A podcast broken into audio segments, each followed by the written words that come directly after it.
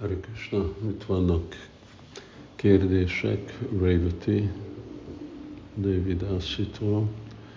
Mi a Bhajan Rahasya, és ki képzett olvasni? Hát azt hiszem, hogy ismeri, hogy Bhajan Rahasya az egy könyv, amit Bhaktivinoda Thakur írt, az igazából Raganuga Sadhanon szól, és kapcsolódik a Sástaka versekhez. Ki képzett olvasni?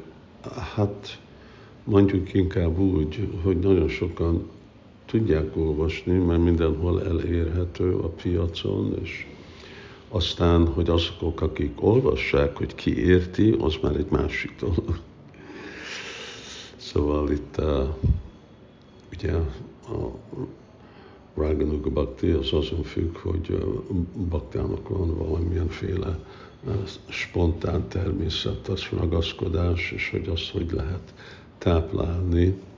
Szóval azok, akik meditálnak ezeken a versein, hát vers fejezet, szóval más, hogy mondom, a nyolc beosztás, a Siksástakam nyolc verse alapján a napnak a nyolc részét és párhuzamos tanítás, idéz sok verseket Bhakti Vinótákor. Szóval sokan olvashatják, de anélkül, hogy valakinek van megfelelő tanítás, nem fogják érteni. Ki írt magyarázatot Vilap Kusumanjali. Um, én, hát Górja Vajsnavok, Górja Vajsnavok a Bhaktisztánta Saraswati Thakur vonalában nincs. A Vilap egy van, ami a Babaji Sampradájában van, de nem tudom, hogy mi a, mi a neve. És és ahhoz nem régen hozzá, hozzá lett adva a Radhakund Mahant Anantadas Babaji, aki elhagyta a, a világot.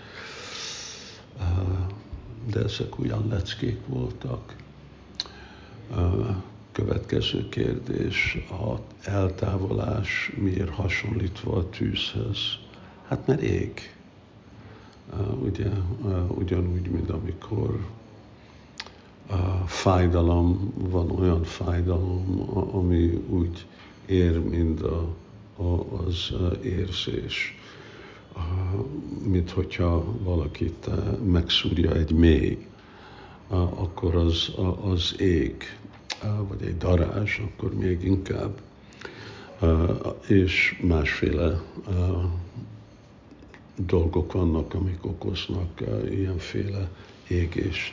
Hasonlóan a, a, a eltávolás, ennek a, a pszichológiai hatása, e, ez is olyan, a, a, amit okoz féle érzés, mint a tűz.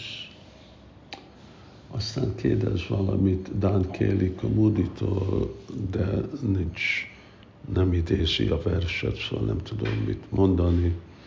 És az utolsó kérdés, hogy Raghunath Goswami képez, hogy hogy lépni a Raganuga Bhaktira. Hogy csinálja ezt? Hát a könyvein át, és az utasítást, amit ad a, a könyvein, és a személyes példáján. Uh, ugye a spontán odaadó szolgálat az nem jelenti ilyen lelki anarkia, hogy mindenki csak kitalál és csinál, amit akar, hanem a, a spontán odaadó szolgálat.